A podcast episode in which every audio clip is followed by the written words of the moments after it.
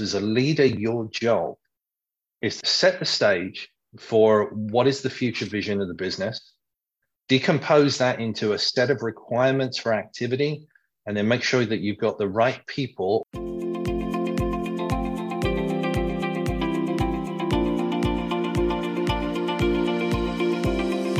Welcome to the Twins Talk Tech Leadership Podcast, where we highlight and explore the views of thought leaders and organizations across the tech industry. We're presenting topics on leadership, sales, and trends from our perspective as individuals and, of course, as twins. Welcome to the Twins Talk Tech Leadership. From time to time, we're treated something amazing, something special. And today, we have that special treat for our audience. Today, we have a senior seasoned executive who I met a long, long time ago as I was beginning my track into management. And he's impacted my life back in the past. And I'm so grateful to have him on our Twins Talk Tech Leadership podcast today. Kevin Hooper's experience includes a diverse range of executive roles, leadership roles in sales, marketing, operations, strategy, and business transformation. He has a passion for solving complex problems by bringing in people together and finding the right business synergies that delivers real customer value.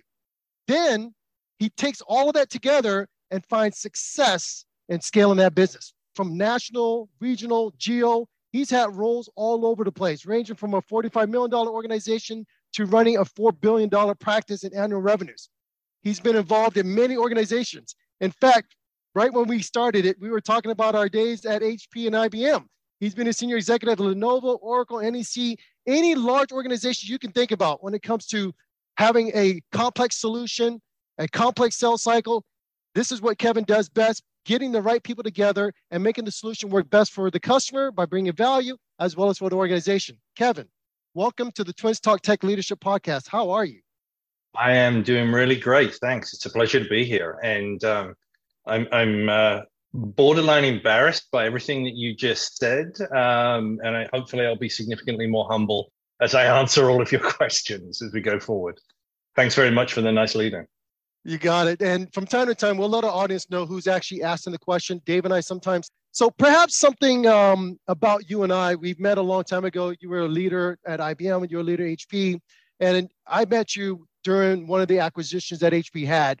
And this is when you were leading that group and you actually imparted some wisdom with me. Of all the organizations you've led, Kevin, over all the years, why do you find passion in turning things around and making something complex into something that could be operationally positive? Why is that such a passion of yours? Um, it, basically, it comes down to people.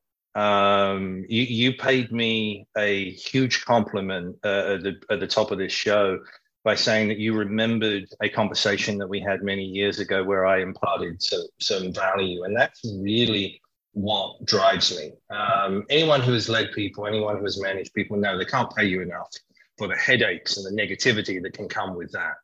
Um, and what really drives you is if you can sit at the back of the room um, or from afar watch a podcast and see someone that you met earlier in your career or even as late as last week um, and you can see the effect that you personally had on them, that's more than enough for me. Um, I I say when people ask me what are the highlights of my career, it's the fact that um, currently, uh, and it is current, um, there are three CEOs out there that worked for me that I still consider and call dear friends.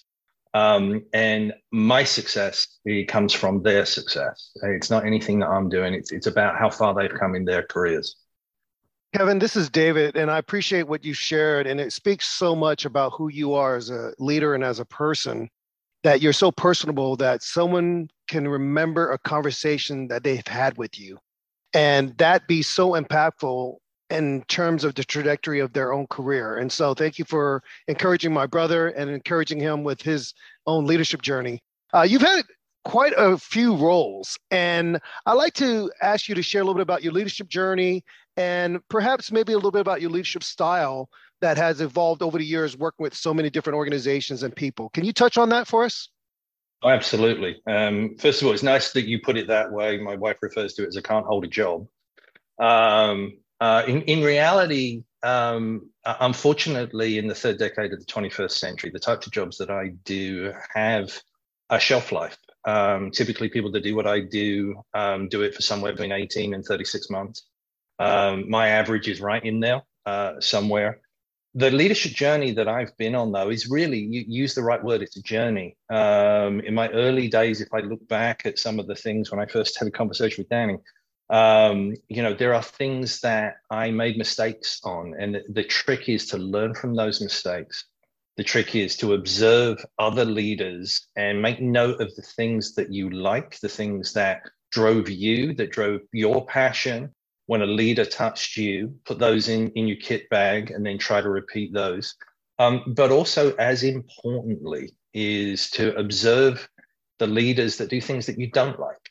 Um, now, it's important to put it into perspective because one of the, the humbling aspects of this journey is when you make a mistake as a leader, you affect somebody.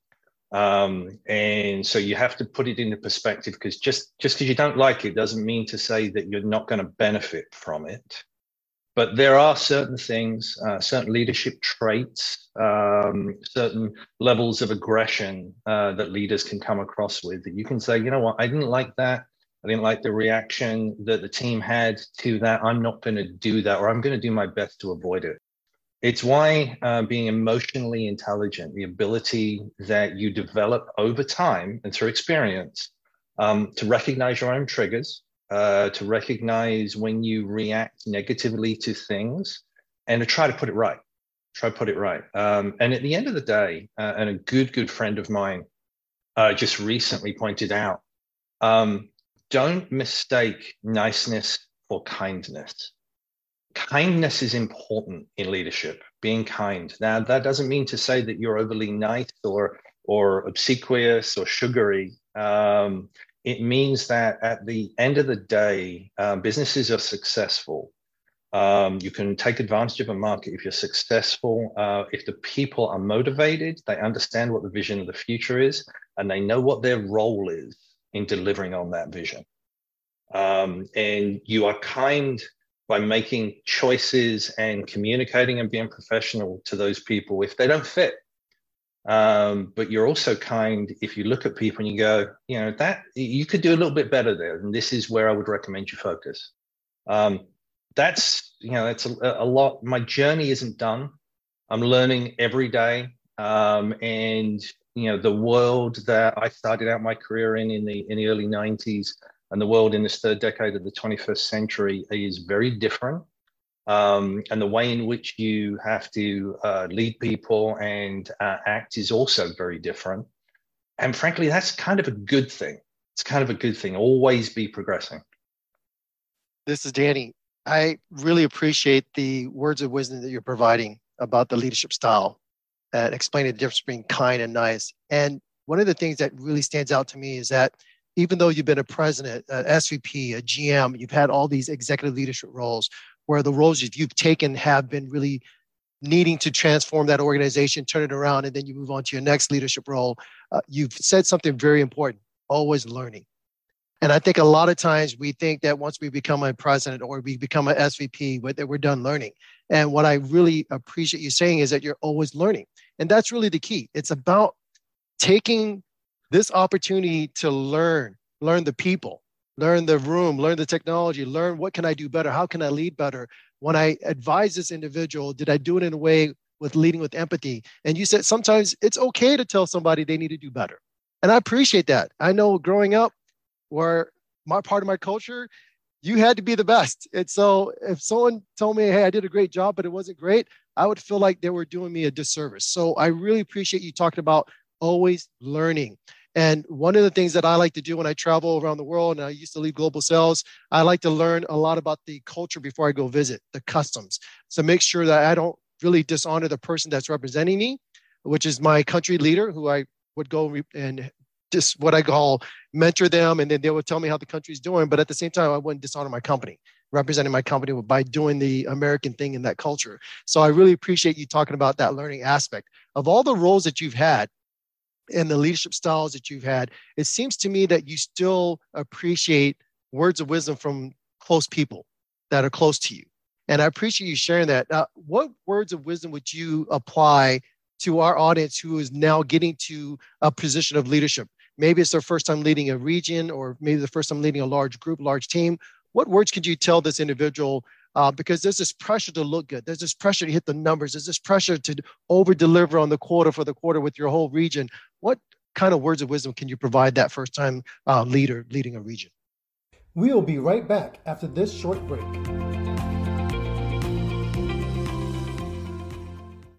I am delighted to announce that App Meetup's customers can now benefit from the presentation and speaking training courses with our integration and partnership with DSB Leadership Group. DSB Leadership Group is committed to providing training and resources to support professionals becoming more effective communicators and increase their impact and value. And that is the reason why App Meetup and DSB Leadership Group have formed a partnership to make sure that our MSPs, which is you, can be effective and powerful speakers in the community.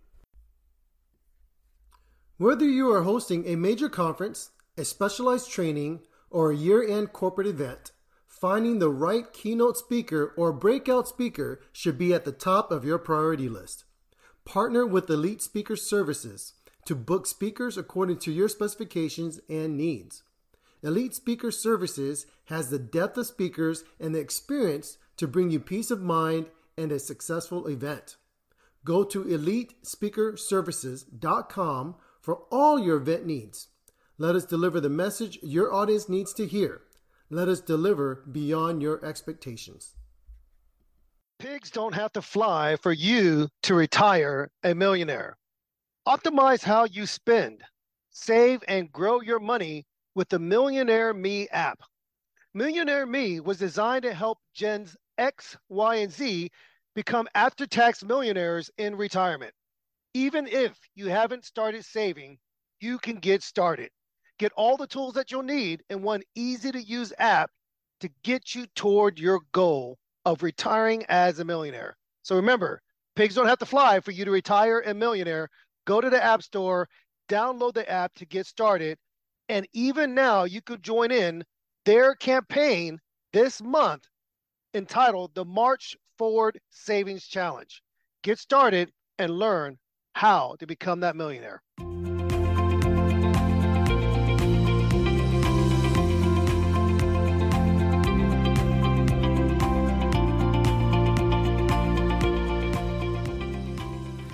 So the the first thing is, and and I'm going to give you these words of wisdom is, um, don't be afraid to mercilessly rip off somebody else.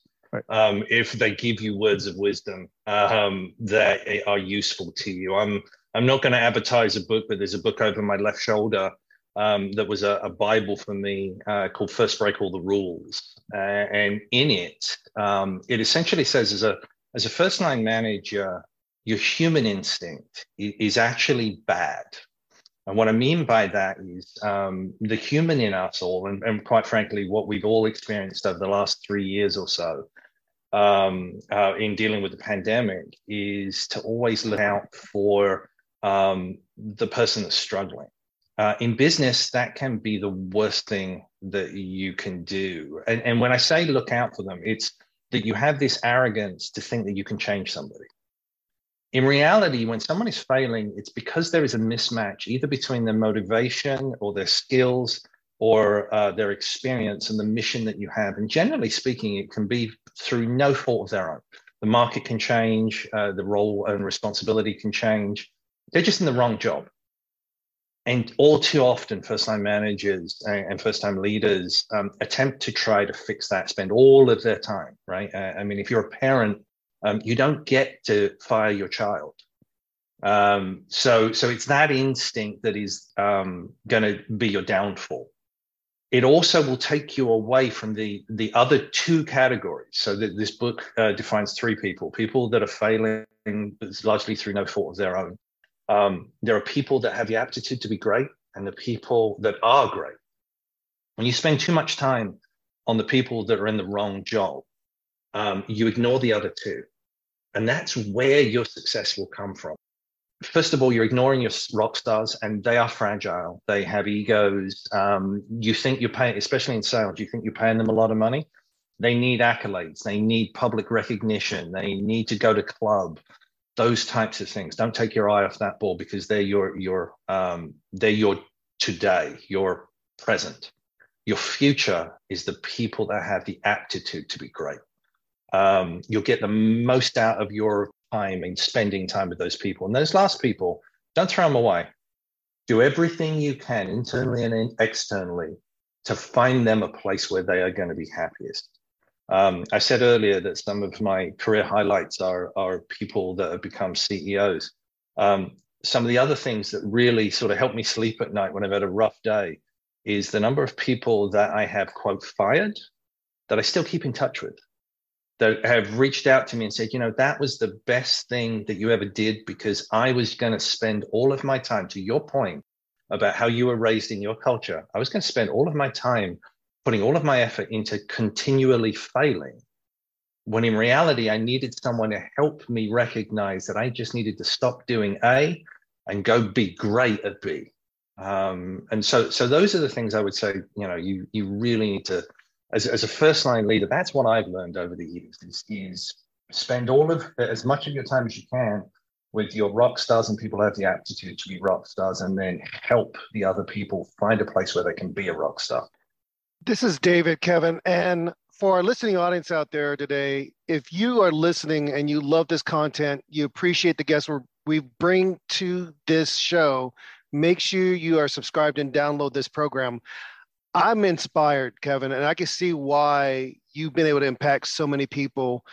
I love that. I love that you mentioned this book, Break All the Rules, because we're so accustomed to try to be rigid and fit in this mold, and we got to follow the system. We got to do all these things. And and the book's not saying don't follow certain systems. It's about learning how to manage where you bring the best out of people. And that's what you've done. And I love how you said, hey, you might have your rock stars, but you might have a rock star right there in your department that just needs that opportunity to shine or that just needs that little encouragement to break out of that mold so that they in turn not only become that rock star that you see in them, but it helps the company become more profitable, more efficient, more effective. I love that. And this is why it's important to learn how to manage people, how to learn to adapt your own style as a leader to say, what do I need to be to become the best for that person I'm training or the best for that department I'm leading, that that group of people I'm guiding. I love this. This is so encouraging. There's the wisdom right there. And, and I and I love that you said sometimes you got to recycle it. it. It's not just something you just made up. Ah, oh, you got this magical insight. Write a book. No, you're recycling things that work. And sometimes what works is acknowledging the people that you have, seeing them with a spirit of empathy and being a servant leader, or just saying, hey, I want to be direct with you. And this is why you're able to go back or have relationships with people that you've had to let go or people you had to be tough with because it brought the best out of them. I love that. Um, Kevin, you also mentioned something about the health pandemic. I wanted to mm-hmm. ask you with this shift in workforce models, and we talked about hybrid work from home, you, you've seen this increase in the tech space with massive layoffs and perhaps five, ten years ago, there was an overhire in that in that space. But what do you see as some of the biggest challenges facing the IT industry right now? And what should organizations do to address that or to hedge against that? Yeah, so this is a great question. Um, so first of all, let me be um, uh, very transparent and open. Um, I actually was part of uh, the downsizing that occurred in the early part of this year in 2023, which is why I've got the time to do things like this. Um, and, and it's also a great time to, to reflect. Um, so, two things. One, the in- information technology industry benefited hugely from the pandemic, uh, primarily because we've had this kind of technology to communicate for most of the last 15 years or so. We just didn't really use it um, the way we use it today until we were forced to. It was a forcing function. Um, also, that forcing function forced a bunch of companies that had not upgraded everything from giving people underpowered laptops with too, too small screens all the way through to the infrastructure necessary in order to support things like video conferencing in a real way. And, and the IT industry benefited from that in the first year or so. It's what, what ultimately contributed to the supply chain problem, which we just bought too many chips and too many screens. Um, what it, taught us from a leadership standpoint, and I'll talk about my own journey. Um, when the world sort of shut down in the middle of March 2020, um, I, that week I'd had an interesting week. I'd done uh, an in person, my last in person event for a while, where um, people were running around trying to figure out as something as simple as where to put the hand sanitizers on the desks. Um, uh, could we use them? Should we use them? Um, and then why had all of the healthcare professionals decided not to show up that day? Um, within a couple of days after that, you had to go back to basics. The first principle of leadership is communication, and we had to relearn how to communicate. I went from doing a quarterly all hands to weekly all hands. I had a team of uh, north of 300 people um, and I did weekly business updates and I had a weekly social hour because the opportunities that I had, that I had to meet with uh, my friend here in person when we were together uh, in California 12 years ago, 13 years ago, didn't exist. So you had to make those. Uh, as a leader, I, I offered my time to all 300 of my team and said, if you are isolated, if you are unable um, to communicate with people, just want to chat, um, set up some time, reach out to me, text me. Because in an office environment, you'd run into that person walking to the bathroom. You'd run into that person walking to the break room to get a cup of coffee. Those opportunities weren't afforded to us. Um, and so, what has happened and what we have learned, first of all, what we learned is um, we can be more efficient. We can uh, utilize this technology. Um, we can protect each other if we need to by doing this. Um, and we can also take the investments that businesses have made in real estate and redirect them towards technology that makes us more efficient, that ultimately puts us in a better position to solve our customers' problems.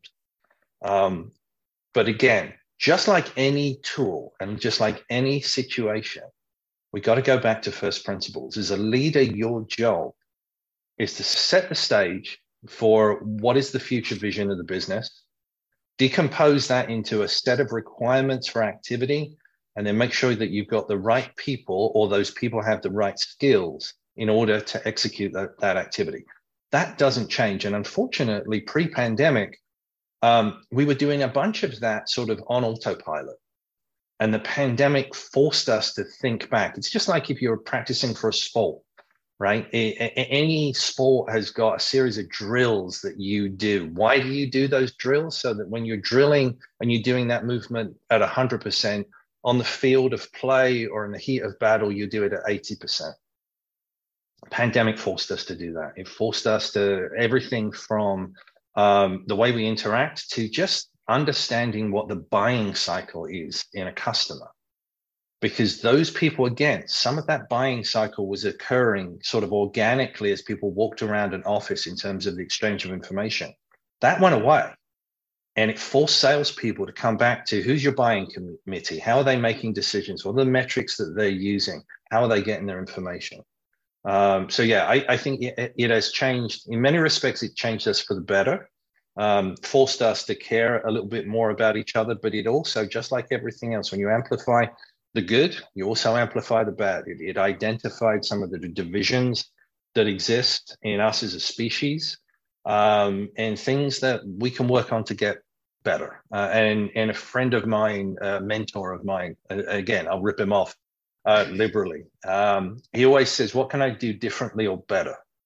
He doesn't focus on the negative. It's always about differently or better.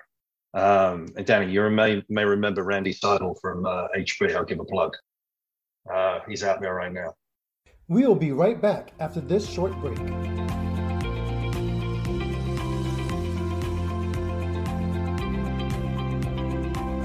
We want to thank our sponsor for today's episode, Paul Jackiewicz of pauljackiewicz.com. For all your website design and management needs, visit Paul Jackiewicz. That's Paul, J A C K I E W I C Z.com.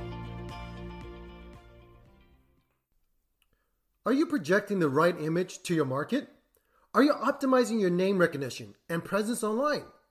Elite Public Image is a leader in strategic communications and marketing solutions, ranging from public relations, brand communications, and content marketing strategy to social media and reputation management for businesses, professionals, and VIPs of all types.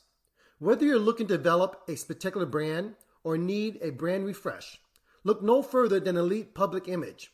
Visit elitepublicimage.com and let Elite put their experience to work for you.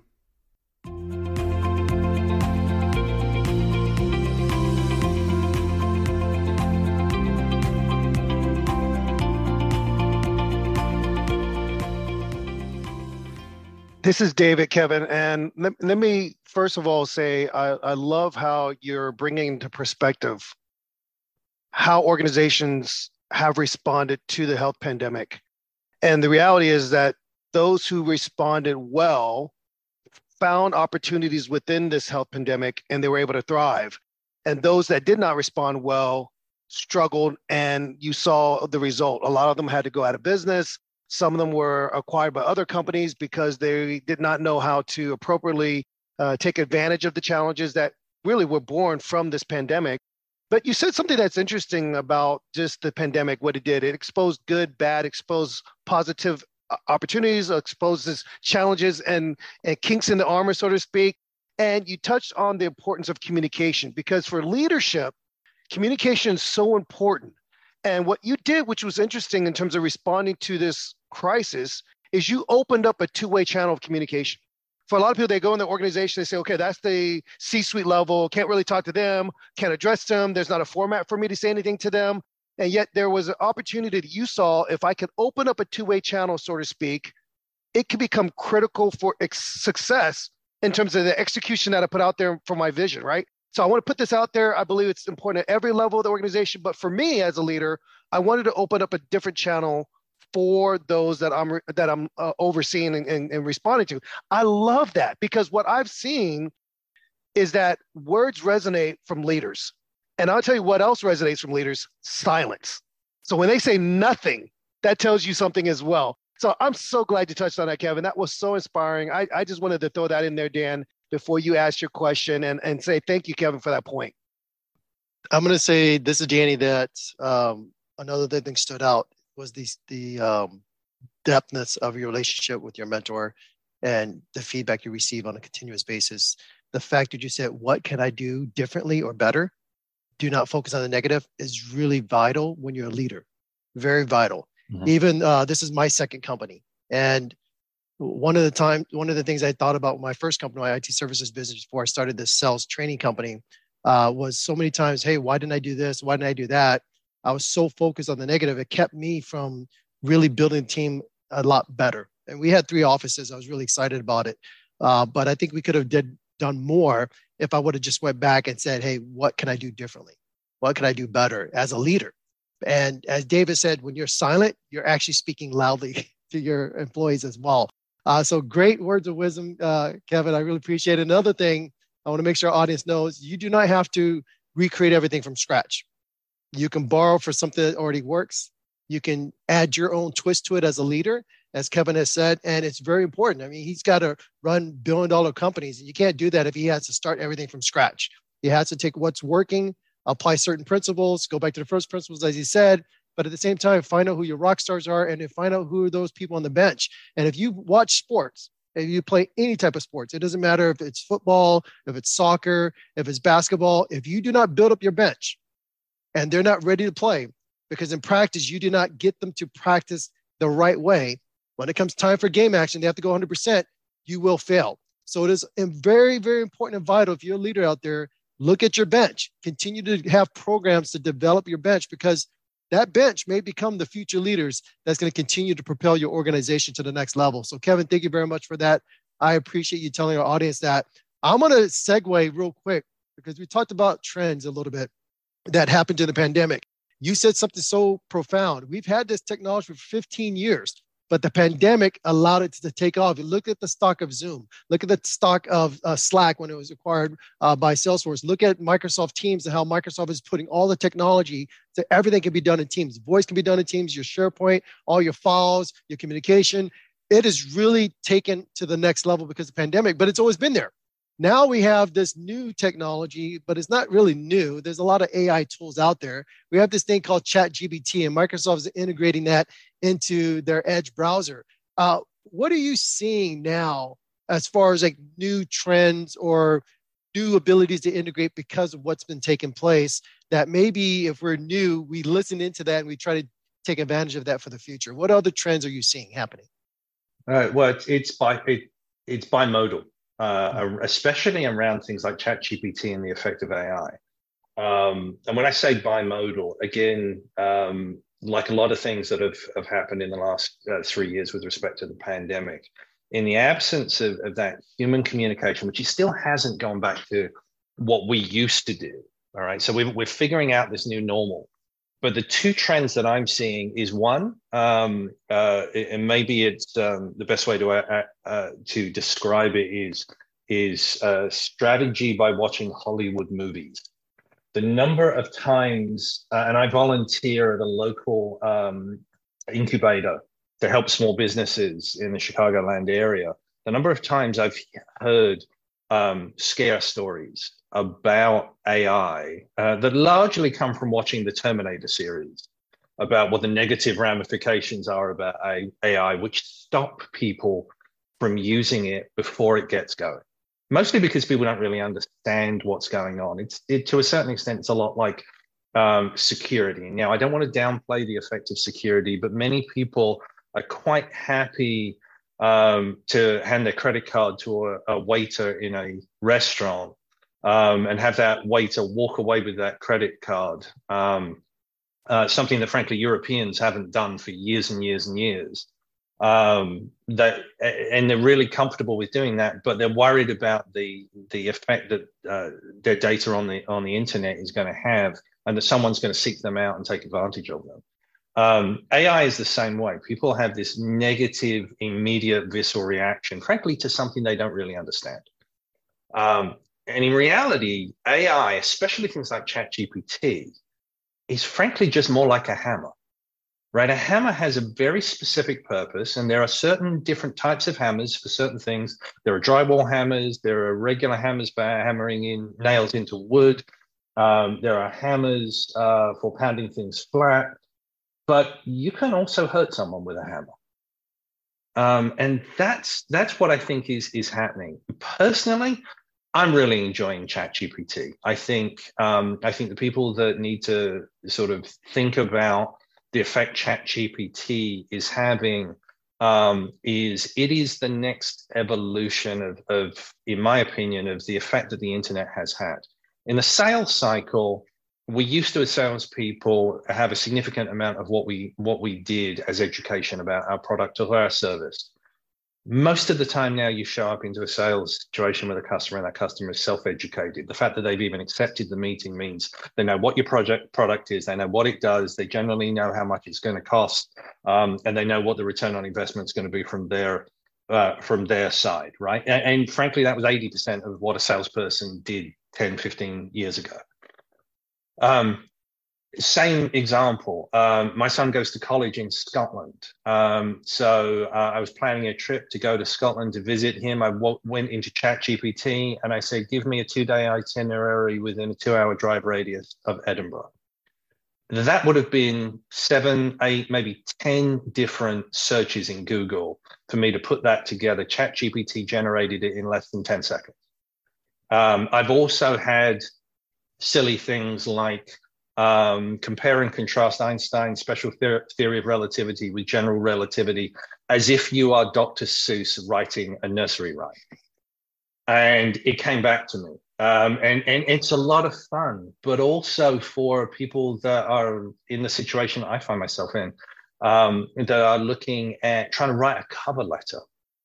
You can take a job description cut and paste that job description and your resume into ChatGPT and say, please write me a cover letter that is three paragraphs or less. Now, it won't be perfect, but just like any other tool, right? If I try to use a drywall hammer um, to build a treehouse for my kid, I can do it, but I'm going to have to put a heck of a lot more effort in because I'm not using the right tool. ChatGPT and tools like it, whether it's the, the new ones that are out there to help you generate PowerPoints, people shouldn't be looking at this as um, as something that is going to put them out of work. They should be looking at this as something that's going to take the drudgery out of work and allow you to do that thing that you thought you were going to be able to do when you were a bright-eyed, bushy-tailed new graduate coming out of college or high school. Um, uh, back in the day, I used to um, run teams to sell business intelligence, and I used to say, "It's three questions. You ever asked IT to give you a report? Yes. Have you ever been frustrated because that report took three days? Yes. Have you ever thought twice about asking a second report because you saw the first report because that first report took three days? Yes. Then you might be in the business for a dashboard or, or business intelligence. Think about that with these AI tools that are out there as ways to help you do your job. And it's probably not going to rise up, rise up and, and take us all over and, and cause a war, at least not necessarily in the next five to 10 years. This is David, Kevin, and I'm, I'm smiling here because you touched on something that's important for those not in the tech sector to shy from. When there's a new tool out there, don't get stuck with your cassette tapes. Don't get stuck with your vinyl albums. You, you can respect that and appreciate it but lean into the technology. Don't run away from it. And as you mentioned earlier, you don't have to be overwhelmed with chat gpt these new ai tools that are out there figure out what's going to work best for your organization I, I, can't tell you how many times i'm working with a company and maybe they've got microsoft office and they've got the microsoft tools and they've barely understood how to use them or they've got this robust CRM and all they're, they're putting in there is the customer's names and phone numbers and email addresses. I mean, there, there, there's so much complexity that's out there. What I would definitely say is figure out what's going to be best for your organization and then maximize it. Go into it as deep as you can because that's what's going to help you to create those efficiencies. That's what's going to help you to create more productivity. And it could, in so many ways, streamline your organization. So you may not get every single new technology out there, but when you find the one that makes sense for you, refine it, refine it, use it, refine it until the next one comes around that could best suit your organization.